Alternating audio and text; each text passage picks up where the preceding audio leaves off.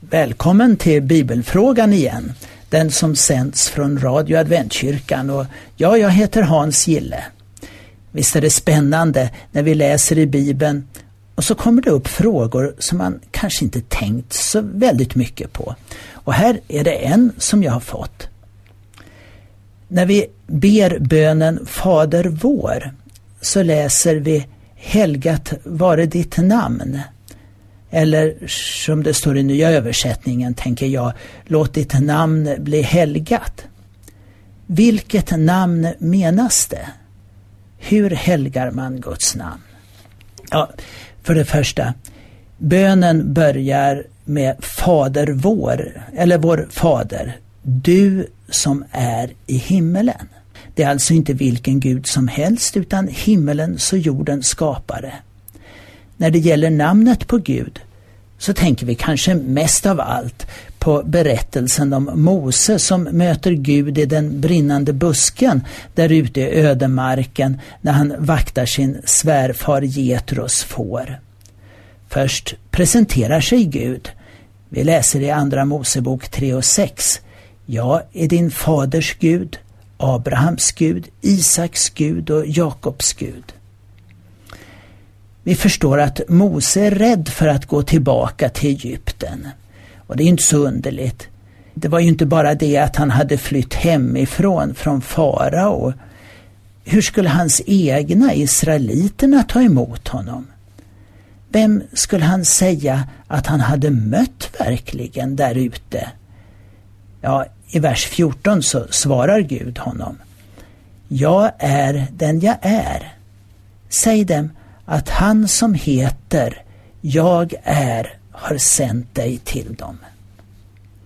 I nästa vers så fortsätter Gud och förklarar Detta ska vara mitt namn för all framtid. Med det namnet ska jag åkallas från släkte till släkte. Så namnet på Gud, det är Jag är. Eller Jag är den jag är. På hispriska så skrivs det med fyra bokstäver som eh, ibland brukar kallas för tetragrammaton. Namnet förekommer rikligt redan i Bibelns början. Så redan i det andra kapitlet i Första Mosebok så finner vi det flera gånger. Och när vi kommer till fjärde kapitlet så använder Eva själv Guds namn när hon fått sin första son. Men vad är då namnet? Ja, de här fyra bokstäverna brukar i översättning skrivas J-H-V-H. Alltså J-H-V-H. Och du finner dem ganska ofta i utsmyckningarna i äldre kyrkor. Gärna också med de hebreiska tecknen. Men hur uttalas fyra konsonanter?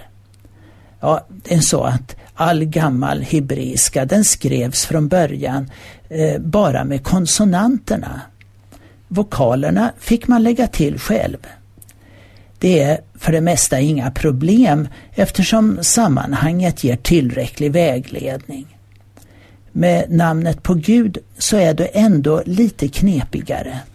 Namnet förekommer rikligt i Gamla testamentet och förekom också vanligt som hälsningsfras folk emellan. Och Davids salmer och profeterna, ja de använder det ofta. På Jesu tid hade man däremot länge haft den föreställningen att namnet var så heligt att man inte fick uttala det högt. Så när man läste högt ur skriften och när man då kom till Guds namn så uttalade man inte namnet utan sa istället Herren på hebreiska Adonai.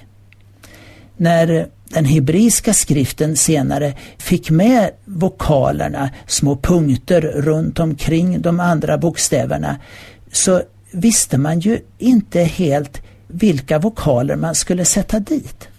Och då valde man att sätta dit de hebreiska vokalerna just för det här ordet Herren, Adonai. På så sätt så fick vi faktiskt det uttal som också finns sedan gammalt, även det i många kyrkor och med lite olika variationer i olika länder där det då står Jehova. Idag förekommer ofta uttalet Javé eller Jahve som anses vara mer ursprungligt. I de flesta bibelöversättningar idag står det genomgående Herren istället för Javé, Jehova. Om du har en äldre bibel med 1917 års översättning eller äldre, om du så vill, så kan man där tydligt se när Herren egentligen är just Guds namn Jehova.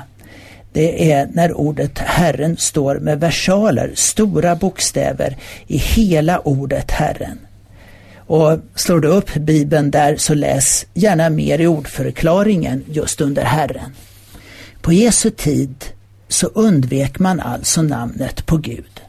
Och därför så till exempel när vi läser om den förlorade sonen så säger han helt tidsenligt i Lukas 15 och 18 Far, jag har syndat mot himlen och mot dig.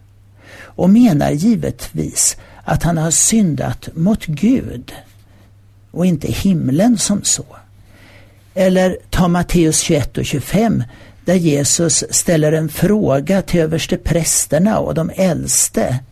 Där han frågar, dopet Johannes döpte med, varifrån kom det? Från himlen eller från människor? Och alla förstår att det han frågar efter är detta. Var det från Gud i himlen eller var det ett påhitt av Johannes själv? När sedan Jesus ber i Getsemane trädgård, strax innan han dör, så säger han i Matteus 26 och 42 Fader, om denna bägare inte kan gå förbi mig. Ja, han använder själv ordet far som han hade lärt sina lärjungar tidigare i bönen Fader vår. Och på korset, när han ber där direkt till sin far, vi kan läsa Markus 15 och 34. Eloi, Eloi, lema sabachthani. Min Gud, min Gud, varför har du övergivit mig?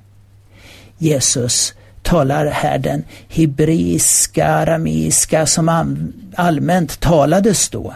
Och El betyder just Gud.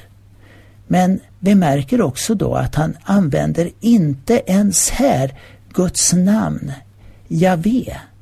Skulle det då vara fel att använda Guds namn när vi ber?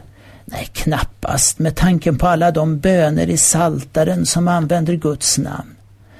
Men är det genom att uttala namnet som vi helgar hans namn? Ja, knappast. Tänk på att i sammanhanget där Jesus ger oss Fader vår så undervisar han om bön mer allmänt. Bland annat detta i Matteus 6 och 7. Och när ni ber ska ni inte rabbla tomma ord som hedningarna. De tror att de ska bli bönhörda för de många ordens skull. Gör inte det.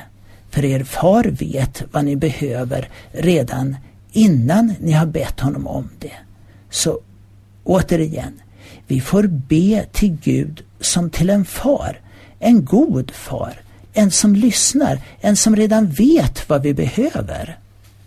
Så vad betyder det att vi låter Guds namn bli helgat? Svaret ser jag i fortsättningen på bönen som Jesus lärde oss. Låt ditt rike komma. Ja, det är där Gud tar herraväldet i våra liv. Låt din vilja ske. Att den himmelska viljan ska ske här på jorden. Jesus bad själv, se, ske inte min vilja utan din. Och han säger också, för deras skull helgar jag mig till ett offer. Det var så som Guds namn blev helgat. Eller ge oss idag vårt dagliga bröd. Och vi tänker på alla de fantastiska berättelser både nu och i Bibeln om hur Gud tar hand om sina barn in i det minsta. Och vi har fått prisa Gud. Och förlåt oss våra skulder Ja, förlåtelsen som vi får genom det som Jesus, Guds son, har gjort för oss, det är stort. Och vi kan då säga, när vi tar det vidare, sån är Gud. Eller när vi möter frestelsen att förneka Gud och hans rikes principer så kan han rädda oss från detta onda. Även om det kan kosta. Ja, Gud själv, hans namn blir verkligen helgat. Här har jag en annan fråga som jag fick nyligen. Vad är det för reningsbruk som lärjungarna diskuterar i Johannes 3 och 25? Det berättas i Johannes tredje kapitlet att efter sitt nattliga möte med Nikodemus så går Jesus och hans lärjungar vidare Judeen, antagligen på västra sidan av Jordanfloden. Jesus och hans lärjungar döper folk där och Johannes och hans lärjungar är tydligen också där för eh, Herodes har ännu inte fängslat honom. Under en kort tid var tydligen både Jesus och Johannes verksamma. Men nu läser vi texten i fråga, Johannes 3.25 där det står ett par av Johannes lärjungar kom att diskutera reningsbruken med några judar. Ja, reningsbruken. Den stora studiebibeln förklarar i en not Döda havsrullarna visar att judarna var mycket intresserade av den rätta vägen att uppnå ceremoniell rening. Och det fanns ju i de här trakterna Qumranklostret och de hade många olika förseelser som eh, då på olika sätt skulle sonas, massa regler. Rening genom olika bad fanns också med. Och det är det man kan läsa om i de här Döda havsrullarna som vi brukar kalla det för. Som eh, då var de här Qumranbrödernas egna skrifter också, inte bara bibelskrifter som fanns på den här tiden. Och Det skulle vi kunna ta upp om lite mer. För eh, Jesus svarar faktiskt på sin tid både fariseerna och de här från Qumransekten. Men diskussionen måste också den här gången ha handlat om Jesus. Kanske varför Jesus också döpte. För det är Johannes egna lärjungar som går i vers 26 och säger och de gick till Johannes och sa Rabbi, han som var med dig på andra sidan Jordan och som du vittnade om, han döper nu själv och alla kommer till honom. Johannes förklarar sedan att det är nu som Jesus ska ta över. Det är han som ska döpa i helig ande och eld. Den yttre reningen är inte grunden utan den inre, den andliga. Ja, så vill jag bara påminna om att våra gudstjänster är på lördagar med bibelstudium klockan 10.30 och predikan 11.30. Och lördagen den 9 februari kan du få lyssna till Per de Lange från Norge som talar om tro, hopp och kärlek, ett bibliskt recept på livsstil som ger mening. Och klockan 14.30 har vi en föreläsning Har det gått längre åtta nycklar till det goda livet. Du får också tillfälle att ställa frågor och det är Per de Lange som många år har arbetat med hälsofrågor inom landsting och universitet i Norge. Och klockan 17.00 Alltså klockan fem på lördag den 9 februari har han och hans fru Monica en konsert i adventkyrkan. Monikas klingande sopran och Pers kontrabas ser jag framför mig som deras emblem.